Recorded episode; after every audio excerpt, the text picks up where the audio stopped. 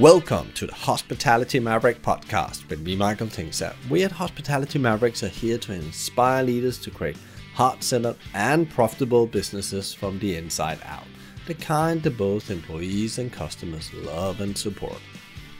In this episode, I do not just have an amazing guest, but a true maverick. She dares to be different she is an HR rule breaker, a creative HR coach, employer brand expert, and a very good friend of mine and Hospitality Mavericks.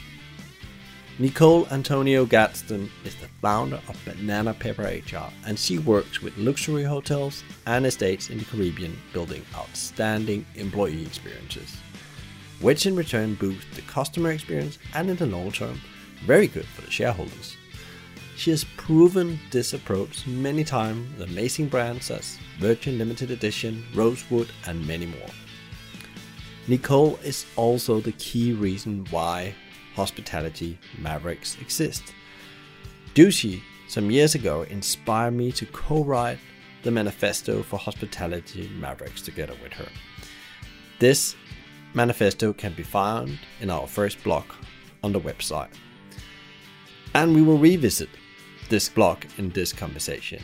And we will also discuss if the prediction we had in that block some years ago actually happened and evolved in hospitality.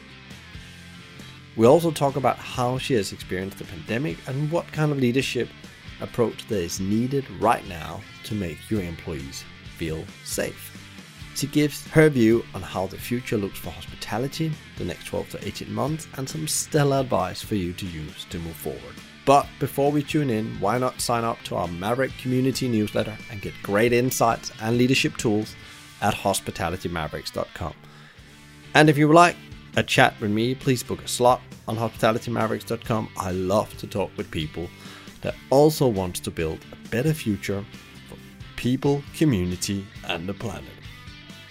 And also, feel free to join the new Facebook group Game Changer where you will find uh, leaders who is on the forefront of what's going on in the hospitality industry.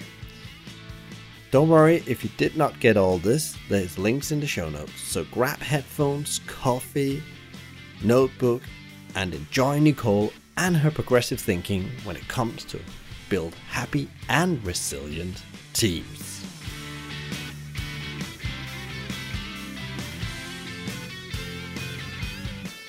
Welcome to the Hospitality Maverick podcast. And uh, by accident, I've actually every time I've listened back talked about where we are right now, and and we've been in this uh, time in the pandemic where we talked about you know survival, shitstorm, trying to thrive, and and now we it feels like we've gone into a new phase, and we are now here in early October.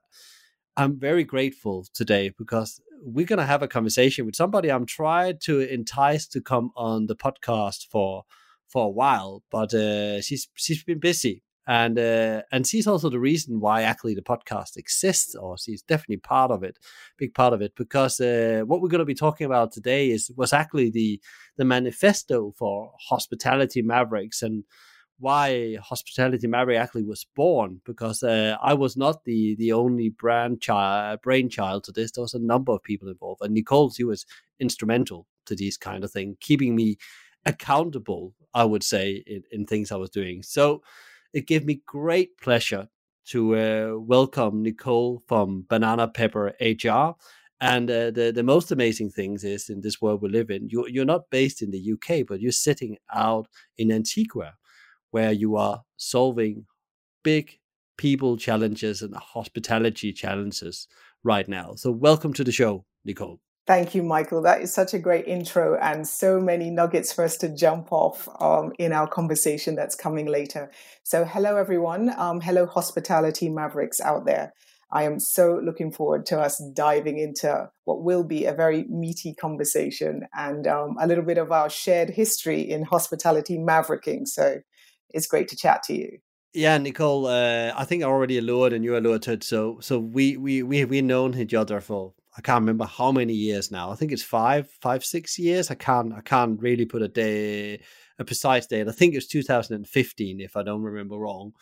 And it was a random reach out from one of us. I can't remember. Well, we connected on LinkedIn just looking at your profile and what you was doing, I thought there's something about her I need to call. And then, we had a call, and you called me as I was, I think I was walking through the, the streets of London. I was trying to get from one place to the other. I was a bit late, so I thought it's a bit rude. Actually, the first time I talked with her, I'm actually not sitting in my my desk. But we, we had an amazing conversation because it took me half an hour that walk, and uh, we spent way more than half an hour. There was like a connection at first point, and we found out we both were, you know, born in the same star sign with the, the Aquarius, and uh, and we believed in many of the same things, and. Uh, and from there on just we have developed you know this relationship over you know video. We met a couple of times when you've been been in london and we still have the the visit to the uh, to the caribbean in the jar to do you know we still have to pull that out at some point coming out there. But uh, again you know there was there was a little pandemic that, that actually put a blocker for that because there was actually plans about doing it this year for for us and my family. So yeah. So again it, but now it's not all about me talking about so Nicole, for people that don't know who you are, I would call you many things uh, HR rule breaker, creative HR, employer brand. You're an expert in luxury boutique hotels, especially in the Caribbean, but you have a huge background. For people out there that haven't met you before, can you give them the the quick elevator journey of um, of your journey and uh, how it looks in today's world? Oh my goodness. Okay elevator pitch in a nutshell. I guess the the journey into kind of the unusual path, the windy path to what I'm doing now. And so after finishing, I guess the quick one is after finishing university, uh, studied German and international studies at Warwick in the UK. Um, there came the pressure, you know, your family kind of, you need to get a sensible job. And at the time, it was all about, you know, you get into banking or you get into a management accounting firm or you know, or, or so forth. And um, I, I, guess that I felt the, the pressure then. And I, uh, at the time, there was, there was, you know, graduate trainee schemes, and I joined a bank on a graduate trainee scheme. It was, you know, Santander, Abbey National back in the day. And I knew straight away that absolutely I have no business being in banking. But it, it started a, a, journey of, of kind of learning of um, about people and about how an operation kind of runs or doesn't run and um, an opportunity came up. I went through the ranks as a financial advisor, and uh, you know, and ultimately to the point of being a branch manager. And uh, one of those stories where my area sales manager came to me and said, "I've got good news and bad news," and I was like, uh, and he said, "You know, you are my best, and you're also my worst." I'm like, "Okay, fantastic." And the best being that you know your branch, you know, anywhere that you go, it's the team is engaged, connected, the audit is is prepped and ready, but you're killing me in the sales. Um, because I believed if you came in for a mortgage, you should leave with a mortgage. And of course, in those days, you should leave with many things in addition to a mortgage. You should leave with a bank account, a pension, a, a savings plan. So um, I didn't fit the mold, and um, but he was gracious enough to say, "But there's an opportunity," and it was one of those a secondment in head office in graduate recruitment cut a long story short, I arrived on that secondment and I just knew, you know, when you just like, oh, the heavens opened, the angels started singing, and I knew I had found what will be the start of my path into um, into human resources. So again, I did not do the the regular route. I became a recruitment specialist first um, before becoming a generalist, and learned so much in high volume recruitment um, as a graduate recruitment specialist um, for a, at the time, top four retail bank. Again, time to make moves. And instead of sticking in that route, uh, uh, at the time, employer branding and in, employee communication started to become a thing um, of, of, of interest.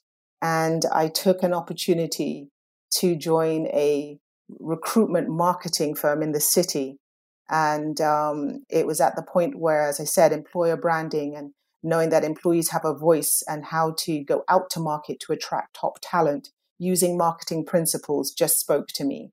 So I joined a firm, um, a company there at the time, Barker's, and again, that was another um, moment of of wow. And as you can see, these were breadcrumbs along the way for an unusual path. And um, I moved back to the Caribbean and straight into hospitality. That is our principal business and industry here in the Caribbean. My home island is Antigua, um, but I work up and down the region. And again, uh, once again, it's the follow the breadcrumbs, follow the unexpected opportunities. And um, I fell into uh, hotels, hospitality, but then in that, a niche of hotel openings. And for um, those of us, all of you know, and most of your listeners, Michael, the the hospitality industry, that is our startup. You know, whether it's a restaurant, whether it's a, a hotel, those openings are our equivalent of entrepreneurial startup uh, craziness and opportunities. And so I kind of spe- ended up specializing by opening as lead HR, as HR director, either as an in house director or subsequently as I set up my own consulting business, um, you know, helping openings, doing openings, um, and uh, for brands, uh, as well as our kind of independent boutique hotels. So that led to, um, I did set up my own firm, Aquarius. And, um, and over time, and we'll get into many conversations, I knew to be able to, whilst working for one company, but what we do and how we can help as many people, it is by going independent that I can, you know, maybe help others with a more creative, people centric, um, putting the human back in HR approach with a creative approach, um, stealing from marketing the ideas of, of branding and how we speak and how we engage to um, help leaders grow a business, but not by just saying it and sound bites, but truly with people at the heart of what they do. And hence now Banana Pepper HR, and hence speaking to people like you, Michael, and connecting. You've been on a, an incredible um, journey, you know, going from, you know, one sector to the other. What is the difference between, you know, because, well, first question, like being in banking and then going into hospitality in my world, I've never worked in banking, but I can imagine it's so two different environments as well. What did you learn in that change? Well, I think for, in terms of banking, I think I'm, I'm more focused on yes, banking. It was obviously about kind of regulation, about um, uh, you know policy procedures, um, and you know being beholden to your industry, but also to your um, an ombudsman. So the importance of regulation and, and, and standards, and also of um, of self checking and via audits. The other flip side, though, um, so this was retail banking that I was in. So it's very much a sales.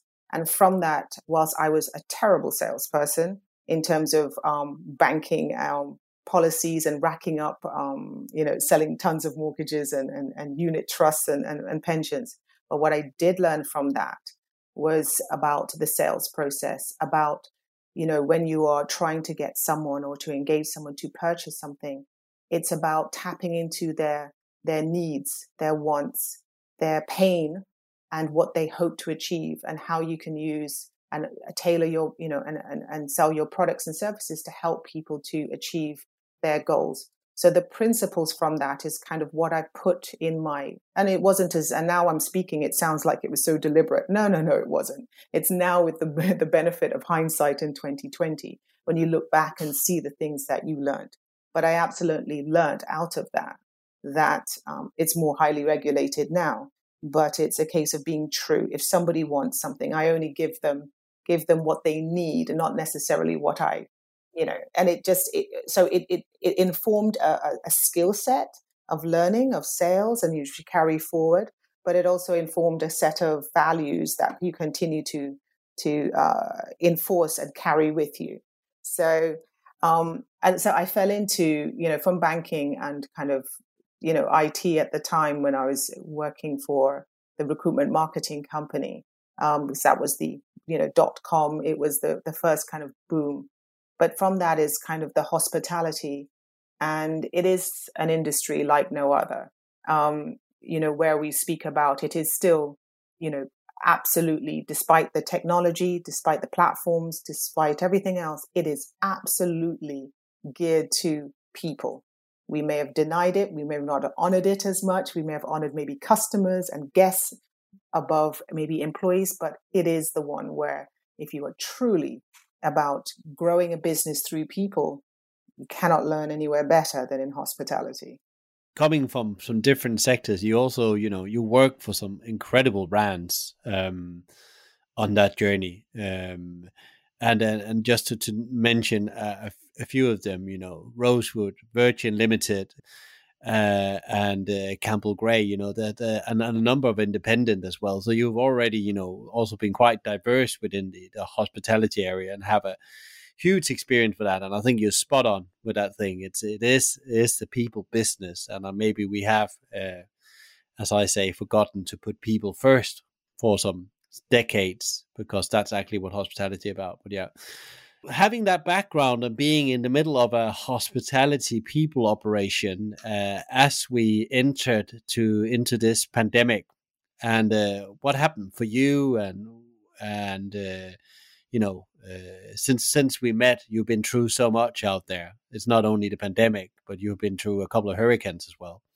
Yeah, um, I, I, tell you, I, I'm, I'm I'm laughing because, as you said, it's just uh, it has been uh, an incredible kind of a, uh, a set of um, events to this point, and of course, we will speak more about it. The kind of the the pandemic effect, as you said, is how has this affected when we first as you talked about hospitality mavericks when this idea started bubbling between us um, we were speaking at, at, at the time when you know antigua the caribbean which is to, um, 2017 was hit by um, two massive hurricane irma and maria massive category five hurricanes who knew kind of kind of crisis kind of uh, uh, uh, um, phenomenal change type of response to, in terms of HR and in terms of business was starting to become more of a of a thing. Um, and then fast forward to this pandemic, what did it mean? My gosh, Michael, on like so many of us and your listeners too, and our community, um, it, it's hit us um, on on on every level um, possible in terms of personally, professionally, business um, in terms of uh, our our thinking of, of how we run our lives and and and and so forth. So uh, for me, I had started a process of rebranding um, my own business. It was Aquarius Human Resources Consulting, and well, the previous year and ready primed banana pepper HR absolutely focused on the niche of luxury hospitality and 2020 on the books particularly in the caribbean there were a set of luxury hotel openings was going to be uh, it just looked like it was going to be a bumper year. So i was primed to leave my current assignment which is uh, i went in after category after hurricane irma which was uh, going into necker island richard branson's necker island to help uh, reopen necker island after the devastation of hurricane irma um, create a fit for purpose business function hr function and then help to launch a private estate um, uh, called Moskito Island as well. So I was ready. It's new openings. Oh my goodness. And then the pandemic hit. And I tell you, I don't think my head and all of our heads have not stopped spinning since for us in the Caribbean, really, it kind of truly hit us. It was hitting us from February of this year and really slammed us um, from March. And so my business plan, it was lovely on, on Google Docs. Um, basically I've just uh, ripped that up. and now, um, you know, ceremoniously over a, a, a, a, scotch and coconut water and thinking, hmm, we need to rethink this now. And uh, what can I salvage from the plan? Uh, what can I use to use as, use your phrase that you often use, a reset or pivot from openings? And how can I transfer that into something else that can help the hospitality community here, help my business and to serve more? So it has you know, borders have closed here um, across islands. And personally, we have, you know, from employees being dispersed and having, you know, and unable to get back from holidays. My own um, family on other islands unable to get what you can see another island, like a 20 minute plane ride, and you literally cannot get. So, and, you know, and health. So, we all have our kind of corona stories. But for me, um, that 2020 plan is being rewritten on the fly right now. One of the things we often talk about is, uh, you know, leadership behaviors, traits. Uh, what do you think is needed to to bounce back? And also in, in within that, not only keeping businesses alive, but actually also keeping, you know, humanity at the forefront. Because I think that's one of the things we talked about before: the importance about care. Absolutely, I, and I've I've been thinking about this a lot and also observing, trying to be a lot more present and observing. We don't only have to, you know, look at our social media feed. and uh, or look at the, the, the, on the TV right now on our, our leaders, our political leaders, or our leaders in our community. And you know, you don't need to go to school to study it. It's that the lessons are being played out right in, in, in front of us, and probably in your own companies um, as, and organizations as well. Whether you are the leader or you whether you are the an, a core employee. You mentioned a key word of, of care, and I want to kind of step back a little bit I think the first thing it's yes traits, but I, I, it's two things. I think it's that connection between your um, your intent. I think first off, a leader, you need to decide what kind of leader that you you want to be, and and I think also we all say you know leader, and we uh, automatically attribute a, a kind of a positive to to leadership. Not necessarily. You could you know between Mother Teresa and, and Adolf Hitler, a leader is still a leader uh, how they behave right and and the impact on on on on their um the, the, those that that follow them and is is the is the issue so i want us to to first it's um that connection between your values and your action must be in absolute alignment it's now become a case of um, for individuals to if you do not know these are oh gosh another cliche unprecedented times and I think you are forgiven by your community if you are genuinely do not know um, and you are looking to find the way. I think it's uh, uh, it's very hard to come back from an ethics fail. That if you are proven to be not true to your values, it is very hard to come back from that. Um, so it's that alignment between your values that you state or your company states or represents and your action. And you mentioned about care, and I wanted to focus on it's time for what we have tiptoed around, but it's about those super skills. It's those values and behaviors that cannot be until, you know, artificial intelligence or the robots can replicate that. And at the moment, they can't. It's what makes us absolutely human. It's our humanity. And that is the empathy and then kindness, those little acts of kindness, and more now than ever as a leader to be showing that your own empathy to your kind of yourself and others and those acts of kindness it's critical to show that you care you know having great kind of maybe insurance policies and so forth that's just the kind of the, the mechanics but you physically stepping out from you know behind the spreadsheet the 50th uh, version of your of your modeling of how to how to navigate the business and being present amongst your your your um, your employees. Now, I know with social distancing and physical distancing, it may not be possible to to kind of physically do that. But the wonders of social media, the wonders of kind of our the digital platforms that we have, it's to use that for more human connection. So use videos. You know, it's those actions that actually demonstrate that you are checking in and tapping in to um, your employees and their cares and concern. These are things that going forward must inform how you talk about your vision. And again, we don't know where this pandemic is going to take us. And if we're true and honest, this is a great moment to be honest about what wasn't working before. And also, this is an opportunity to look forward to how we can lead ourselves and our business forward. So uh, paint a clear vision. And we've to- we've spoken about this. You've read about it, and we know this. But paint a clear vision of the future. But I leave it open to bring your employees alongside to help write what that future would be, the path to get there. And that's where the kind of the opportunities and the risks and the fear is in that kind of path to to to, to get to that. And um, it's that people want a leader that is follow worthy so for me, are you follow worthy is the question that you should answer and you should answer yourself and you should ask the people that you are have the honor and privilege to lead. It's not like we don't we have to agree on this. We're very aligned on this in a way. And that's not so much so what is it I totally agree with what is very interesting what this situation have shown is like there's almost it's almost never been more black and white. So either you in my world you had the intent and did care during the last six months and will continue doing that, or you're in the other camp where you actually maybe yeah, yeah, you the, the truth of how you operate would actually be exposed because uh, the pandemic just rips everything open. And this is maybe the time, as you say, that or it should be the time. It should always be, even pre-pandemic or post-pandemic or no pandemic.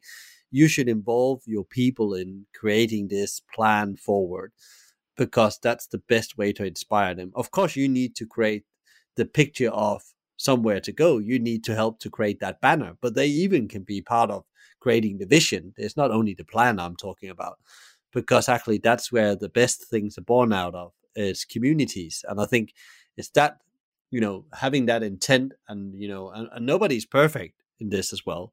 Uh, even the, the the leader with the right intent and the care has made mistake during this pandemic because it's just been such an extreme environment. But again, I just I just think they are a bit further ahead of the curve when it comes to a better outcome.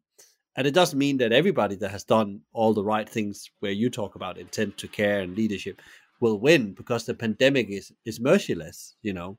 It's about how you how you recover from that those things that you don't lose faith in doing the right things and care and and, and the humanity as you said. Yeah. This is a time of um, and we all talk and we, we we we casually throw it around. We want more creativity in our organization. We want more we need innovation to to to get us through this and and i think you know whether it's you know we can talk about you know, movements such as um, diversity and inclusion of Black Lives Matter and so forth. And we can talk about issues of how do we get more creativity in our organizations. Now, I think this is there's for the brave, for the courageous. This is where you look to gather people around you, whether it's through your hiring, whether it's through your promotion, whether it's you clearing the obstacles in the path within your organization, of high, of bringing people who are like valued and connect with the purpose that you have clearly stated and have shared the values, but they do not think like you. Um, they may not even look like you. And it's about the only way that for these this incredible time that we're in, that if you're wanting to get solutions or ideas of ways forward, as you were saying, Michael, it's going to take a thinking that perhaps doesn't come from you because you're using the playbook that you've had and you may have used. So it's gathering different sources who will look at um, an issue or a situation or a problem or a challenge with a different lens, a different perspective, and therein may lie the, a solution that you couldn't think of by having your traditional, your conventional structure, groupings, or hierarchy around you. So I, I, often we kind of, oh my gosh, we need a policy for that. And and first off, and, and this is where the HR rule breaker in me, I'm like, mm, policies, no, it's another way of hiding. I think first off, it is before the policy. Not there's a difference between follow the law, absolutely, but about policy, we we run to policy a, a policy of, oh, we if we have a diversity or inclusion. No, if you're wanting creativity and innovation, it is look at create of, of attracting different thinking, different um, uh, feeling people around you, and that is your superpower. That is your maybe your secret source in getting through this and coming up with creative solutions and and ideas that you haven't thought of before. The interesting thing here, Nicole, is that I actually had a conversation a couple of weeks ago on a, a webinar where we talked about the the future of leadership because there was this perception that we needed a different style of leadership. And then I said, well, in principle, there's nothing wrong with uh, the leadership we already have established because the, the, the, the, the role of a leader is to set the direction and purpose of the business, get the right people on the bus, the wrong people off the bus, build the culture these people want to be part of together with them, and then, in a way, get out of the way. That's the, the, the rules for a leader or a CEO in any business. But there's it's important that the intent to care has not that that thing has become so important, and it's actually something everybody has to double up, up on or down on, even though how much they practice it, because that's the muscle. You know, care for your people, people in your communities, the planet. We need to solve bigger problems than just running our businesses, and that intent and that care has to be built in in in any business uh, if you want to have a pandemic pandemic proof business or a business that really matters in, in in the new in the new paradigm that's like, how i see it What What is your view on that? I agree um, with that. And I, I, want to add another piece to that because as human beings, naturally, when we think of care, we um, kind of default to it's um, a, a, kind of a softness um, and uh, a sense of, uh, you know, kindness as a kind of a, of a, of a weakness. Caring is the soft side. But caring also means making those hard and tough decisions. Um, and and uh, and we're at when you and I have spoken uh, before, we're at that very uh, a very another tough crossroads of um, you know the, the, the second wave, and not necessarily in terms of spikes of, of cases in your in your country or, or in your community, but in terms of where we are right now, in terms of uh, moving through a, kind of living with a pandemic that could be with us for goodness goodness knows how long. And this is where you have to make those tough decisions. And it may mean that you have to make individuals um, go beyond furlough and layoff and make people redundant. It may mean that you have to completely cut back on your business, change the model completely um, from one type of service and, and, and guest experience or customer experience offering to something else. And there will be casualties. Um, and as much as you care and also conscious of people's um, personal situation and personal circumstances, you know, you have to make those right decisions. So for leaders right now, which is really hard, and you see some leaders who are stumbling, that they're mistaking the care, the empathy, the kindness um, for being soft and not making those rigorous decisions. So there is a mistake of wanting to be liked as opposed to where you should be that's nice, but it's more about wanting to be and should be respected as a follow worthy leader, that people trust that you will take them through these very tough times, that you're going to make the right decisions, um, even the tough decisions, but to get through to the other side. Um, so it's, as you said, it's that muscle. Um, and I, I love that analogy. It's muscle. And when you build a muscle, Lord knows I've wasted enough money in gym memberships to know that you build a muscle, it is painful, you know, as you build up that muscle.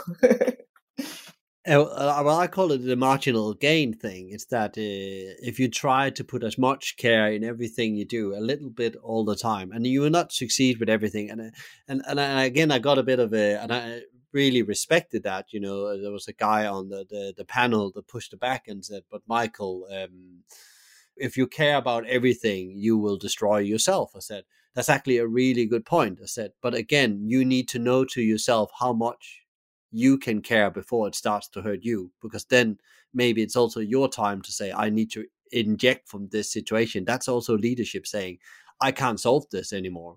I'm not able to follow through on this. It's not standing guard like a, uh, you're having, you know, you're driving an army across the enemy because we, we've gone with those analogies that we are in a war. We need to come together more than ever. We need to unionize as humanity, as countries, as uh, uh, as uh, com- there's no competitors in the new world.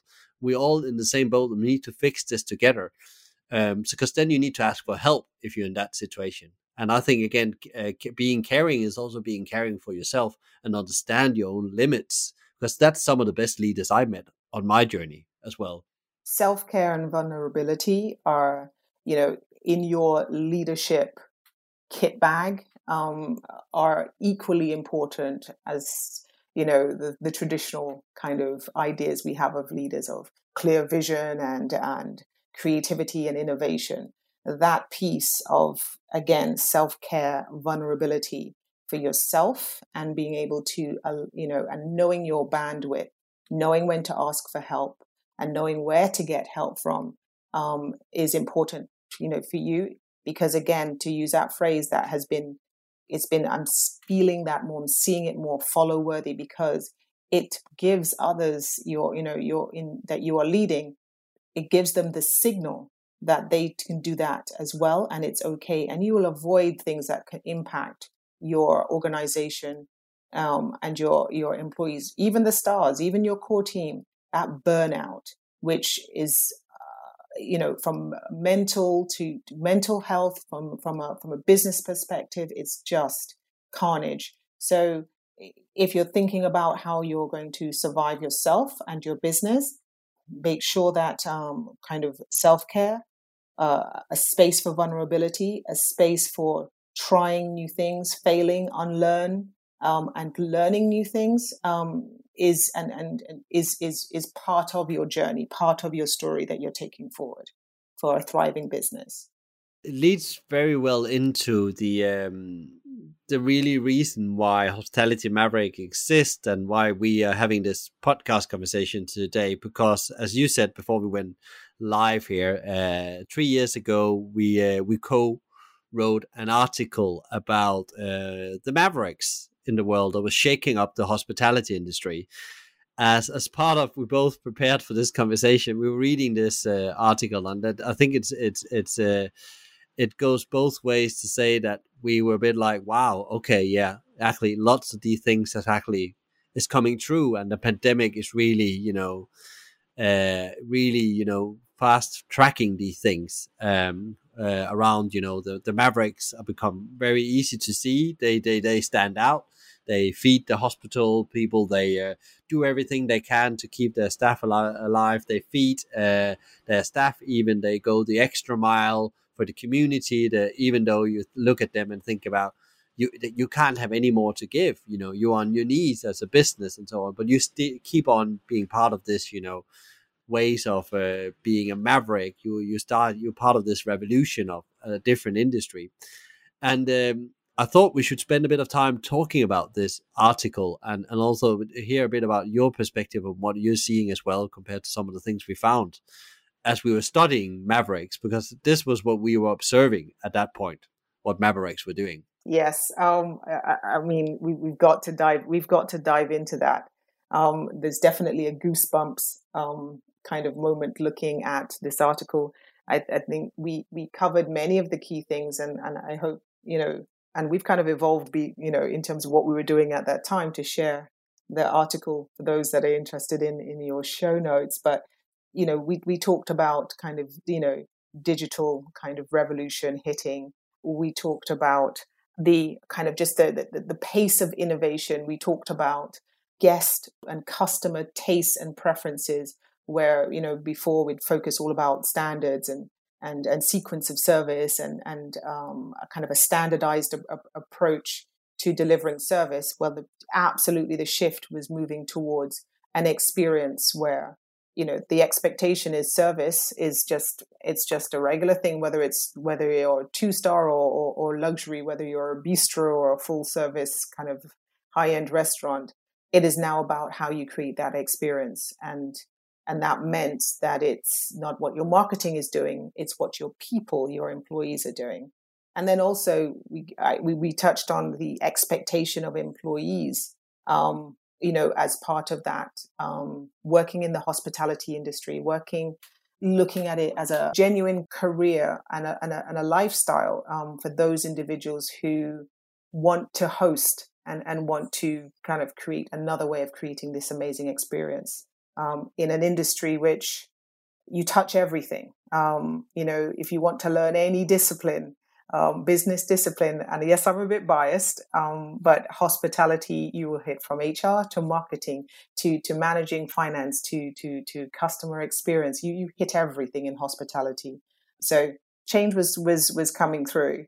One thing we well two that we didn't um, hit on, Michael, which is uh, you know, we touched every other kind of perfect storms that were on the way, but we didn't mention hurricanes, which quite, you know, which was for me at the time, we were just off, as I mentioned earlier, two category five hurricanes had, had hit the, the Caribbean, which has, had already kind of forced a, a rethink, starting the process of a rethinking of how we bounce back or bounce forward from disaster. And then, of course, also um, we never saw pandemic coming.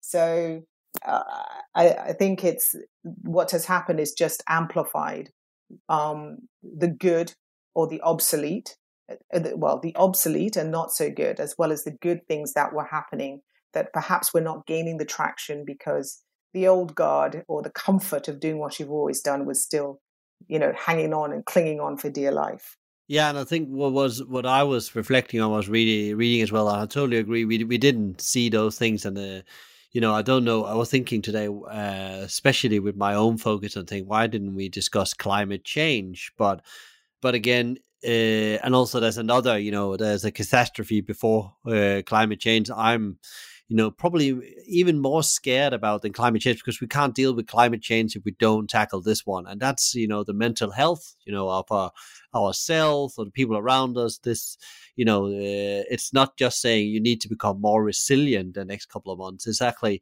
how do we actually make sure that, you know, your mental health, your mental health and others are, are balanced? Again, coming back to care, you know. Um, and it's one of my uh, you know big concerns that not only from an industry point of view but also from a you know humanity point of view how are we going to deal with that? You know as we are locked and we can't you know move around it doesn't feel like we're in power we're in control. How do we you know make sure that the mental health of uh, you know people comes out on the other side? Because you know we can't build that new future without you know healthy minds and bodies. Yeah correct um, right now um, on that kind of topic, um, and I'm sure for those businesses that are still hanging in there or are also there's some that are doing very well right now um, because they have adapted.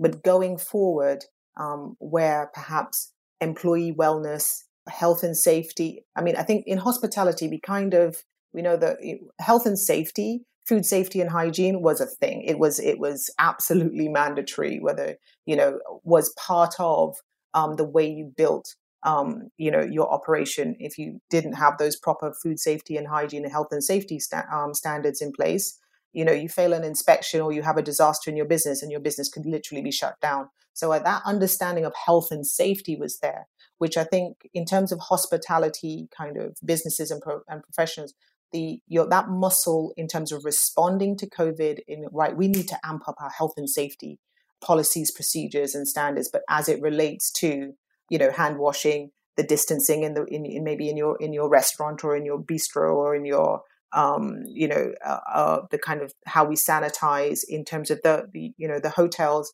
housekeeping, um, how you kind of strip down and turn a room. So I think that kind of thinking has been extrapolated into yes, we get health and safety and hygiene and standards.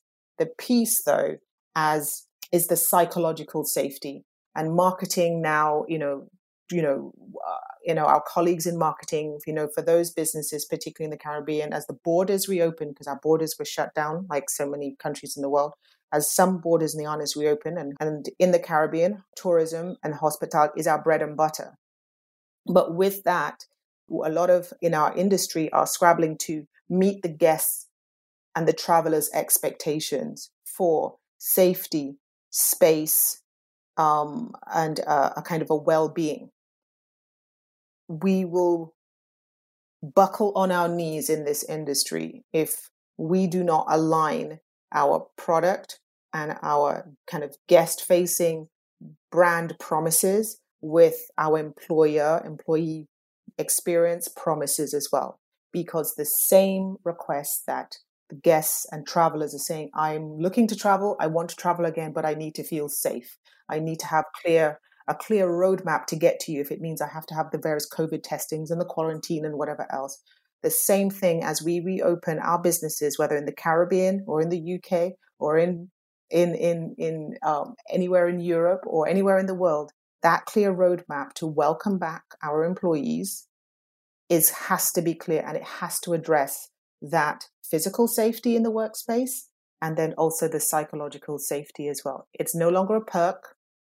You know, mental health, it's just a campaign. You do it for one day. No, it, it actually has to be part of your strategy for individuals to feel safe. So, one of the things, kind of, you know, as a practical example, working with, um, I am still working with uh, kind of Necker, Island, and Moskito. One of the key things working with the people team there is, you know, there's we're all familiar with uh, um, orientation, onboarding for newbies. Right now, our focus there is is about a reboarding for exit for those and I'm taking a deep breath. For individuals, the kind of sounds terrible, like her remainers who who have still in employment in whatever shape. Maybe they've been furloughed, maybe they've had reduced hours. Um, they have seen colleagues maybe made redundant or, or so forth. But we need to. We're about to maybe, if you're about to reopen your doors, a reboarding for them. Which, if you have changed as a leader, you have changed. If your business has had to change, the strategy and the focus has has had to change you have to gather people around that new purpose. You have to fulfill the promises of here's how we are making you safe. Yes, we are doing for the guests, but this is also what we're doing for you. It's mar- mirroring and marrying and aligning your um, your product and your guest brand with your employer brand and your employee experience, and making sure that that that path is is is clear. And when it goes wrong, it's not an if, when people are struggling and stumbling, you have not just your normal health insurance, but you actually have a program and an approach of where can I go to for help? And it's not necessarily for, um, you know, and for employees, you know, this is where we all have to grow up a little. Um, for anyone who's offended hearing that, I do apologize, but not. But it's about self like self-directed learning stop do not wait for the employer to give you this i think we as the employer we give the framework of where you can help yourself but where at the point it becomes difficult or you've run out of options this is then what we do for you. This is the systems that we have in place. So it's moving into a different direction and an emphasis and amplifying this particular aspect as part of your business strategy and growth and change.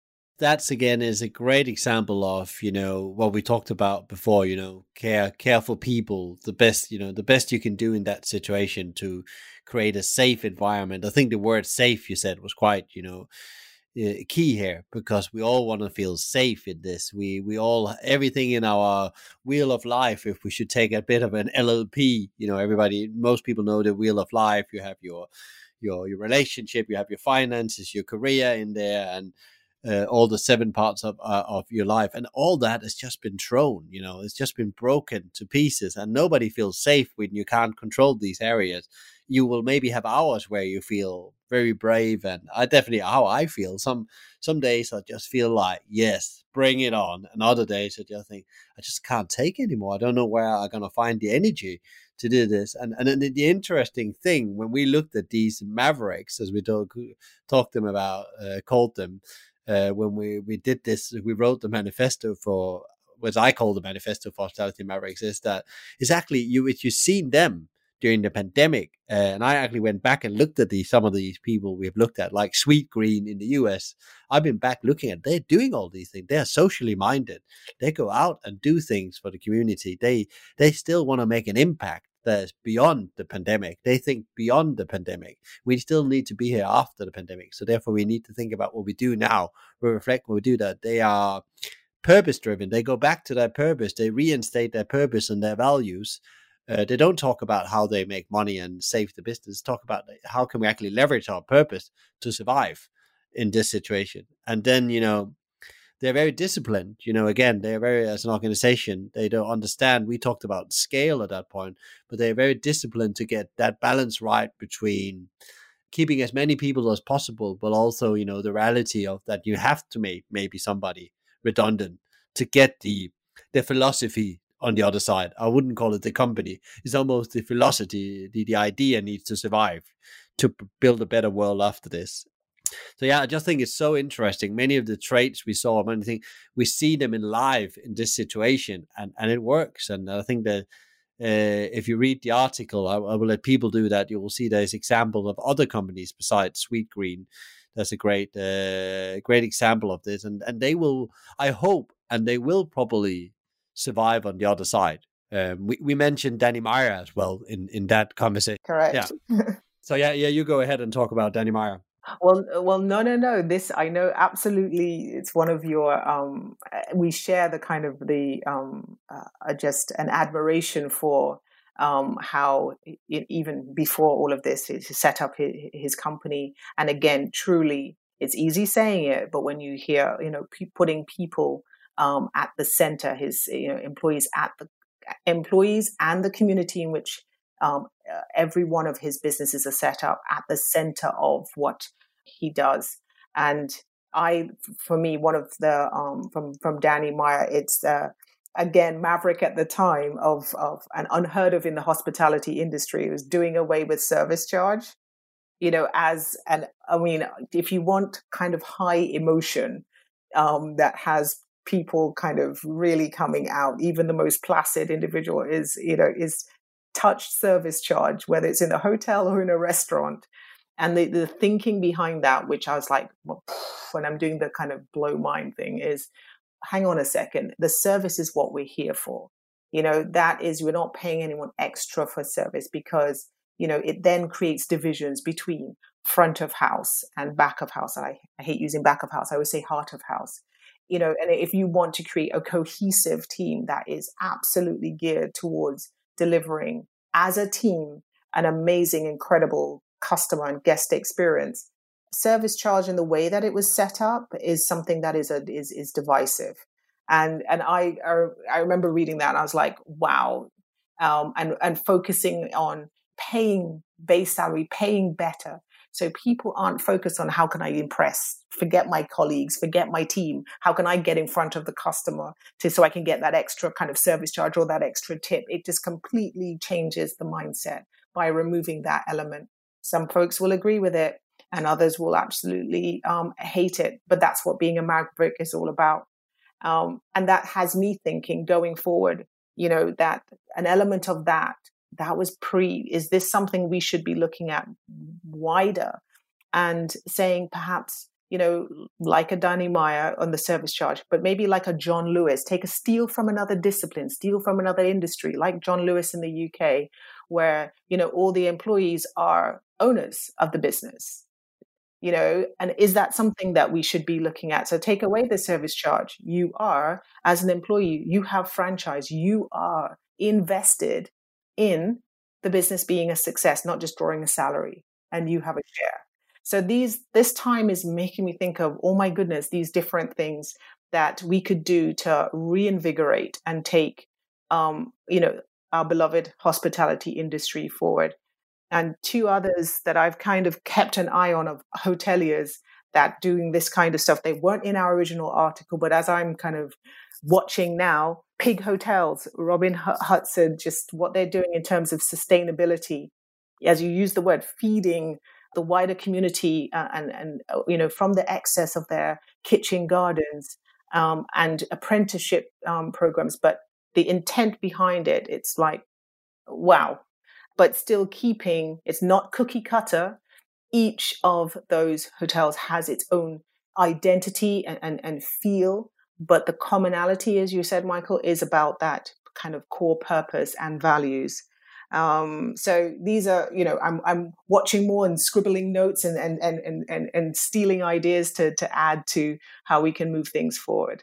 Yeah, and there's no doubt about it. you can always add to that uh, article. But uh, again, to to wrap it up in a way, again, uh, I think that the closest I come to it, they care for people, community, and the planet. They're deeply down. They do that, and I can remember the first thing Danny Meyer said, and this is a great way to to finish this part of the conversation. He said, "How do you put people first when you have to put them out of their job?" That was his question he asked himself and his board when they had to make difficult decision. That's a very different intent than I need to save the business and we need to cut costs. That's a very different question to ask and a much more complicated question to ask and solve. That's in a way for me just say how do how do we actually come out of this caring both for our people, our community, uh, and and and something that's bigger than us. You know, it's not just about uh, Union Hospitality Square; it's much bigger than that.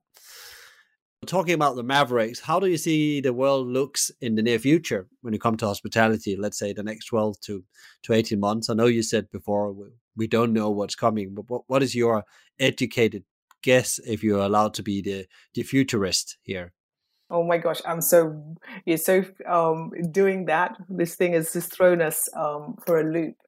Uh, I see, and I'll speak for the area that I kind of specialize in, which is kind of um, the hotel side more and kind of with the Caribbean in terms of what guests and the travelers are asking for. And again, this is the trend had started pre COVID. all about, uh, as opposed to large multi hundred room properties, there was already starting a move towards um, whether it's an Airbnb or whether it's low density properties, you know, from one end of kind of collection of cottages to maybe super villas of, of, of you know, 40 million plus dollars kind of uh, mega estates. Um, that kind of, uh, I want to be hosted as opposed to served was already kind of starting.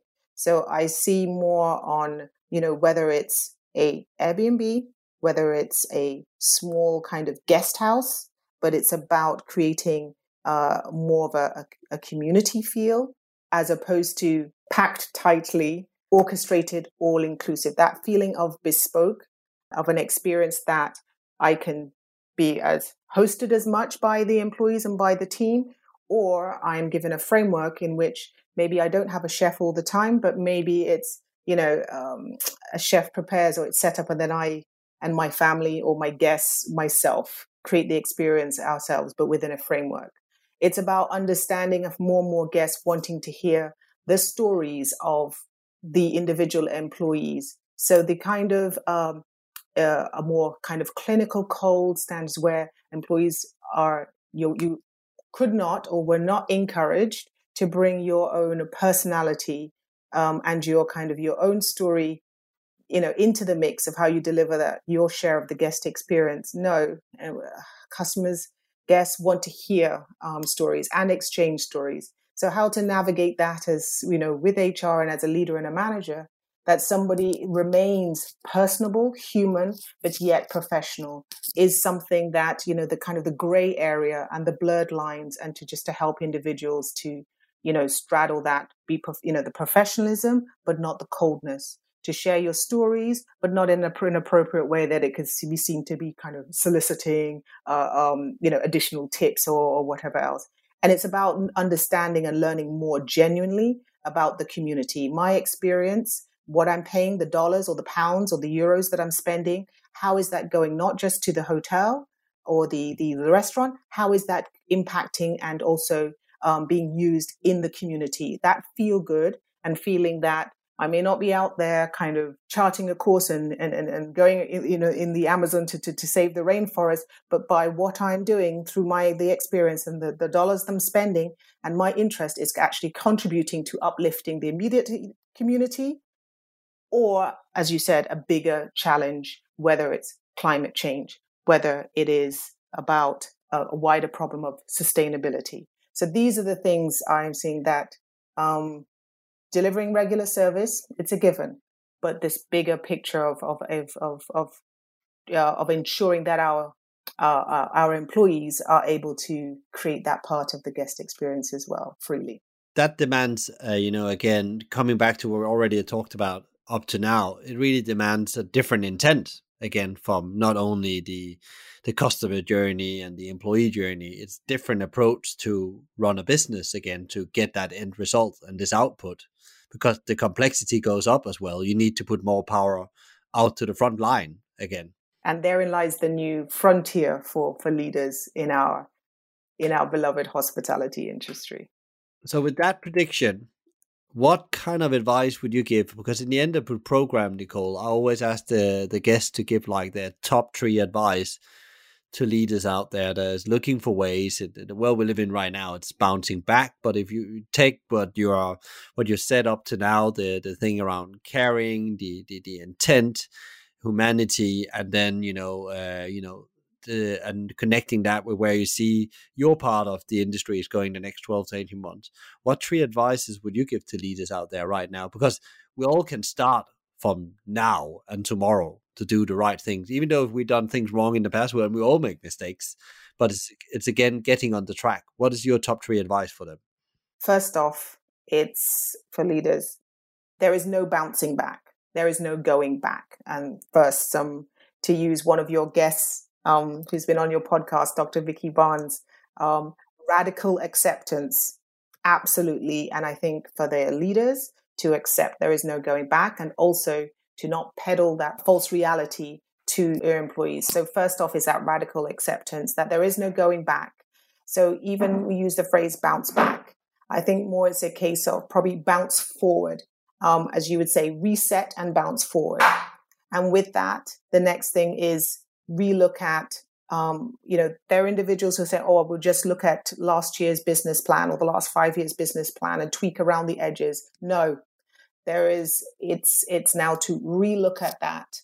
And um, first off, it is, you know, a, a very hard look and an honest look. And I know this is very challenging for some leaders and executives because your own personal identity is so connected to uh, how you had positioned and gone out to market and gone out to your employees but it is to relook at your business purpose and to throw out what is not working and to salvage and to keep what is going forward.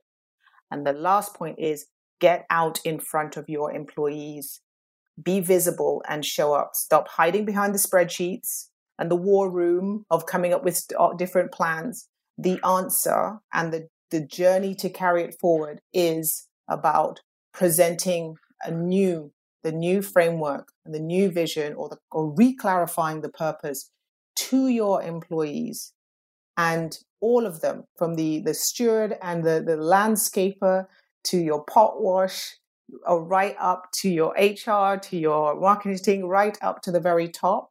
Burn down those ivory towers and it's going back out to them and inviting them on the journey. If you're serious about inclusion if you're serious about creativity and solutions it is about getting out in front of the employees and inviting them to come up with some of the, the solutions and different thinking. Um, and that is it. It's super uh, advice, and it's a bit like timeless. I almost feel because no matter what, I think when I had Vicky on, let's start with her, like the, the radical acceptance, you know, uh, is so important no matter where you are in life because often we put meaning to things that's not actually worth the time to put meaning to. You know we spend so much time being frustrated about things we shouldn't be frustrated about and we we destroy our own and others lives with that in a way. So i think i took a lot out of that conversation um, and yeah, if you haven't listened to that conversation i would you know advise you to tune back to that. Uh, vicky is a powerhouse of uh, inspiration um, and then you then you talk about this uh, shared banner as well, the importance of creating that together. I couldn't agree more. Uh, is something that I believe, something I try to practice, something I've told uh, the people I'm working with and have worked with. This importance of having a shared banner, both for your employees and customers, to understand why what you're walking under. And it doesn't uh, be have to be to save the world. It could be small things, you know just making a great workplace is a great banner to walk under. You know, uh, it could be anything, uh, but have a banner that's very clear that you have. It makes an impact that's bigger than yourself, as you say. Nicole, um, as always, it's been an absolutely uh, amazing conversation, and um, we, we, we can go on for hours. We could probably make a, a, a, a 10, 10 part conversation here. And I don't know, I don't know if the listener is up for that. If they're up for that, they need to let us know. And then of course we'll, we will consider that. But uh, I know we're going to be doing more stuff as uh, we move into the future, but I'm very grateful that you took your time out. I know you are extremely busy still, uh, juggling things, being involved in a lot of stuff and doing a lot of good out there. But I send you in the meantime all the power, energy, and love you need to keep your yourself and your family and your loved ones safe. And Michael, right back at you and to the hospitality maverick listeners, the same power, love, and resilience to for us to travel through together this very fascinating time that we are in. And Michael, until the borders open fully and you can travel again, uh, that cocktail on the balcony is uh, on the cards. yeah, it has to be a Zoom one. Uh, I think yes, it is right now. But yeah, stay safe out there. Stay safe too. Bye bye. Nicole, what a great conversation. Lots of insights and tools on how to build better employee experiences which boosts the customer experience and is good for the bottom line in the long term. If you want to get inspired more about how to build great employee experiences, please tune in to episode 8 The Power of a Brandful Workforce with Julia Gomez, author and co founder at Brandful Code. If you enjoyed today's podcast, please give us a like, share, rate, or subscribe to one of our channels. Tune in next time for another interview, and in the meantime, find out more about us and subscribe to the community and download free leadership tools at hospitalitymavericks.com. There will be links in the show notes. Thanks for listening and be Maverick.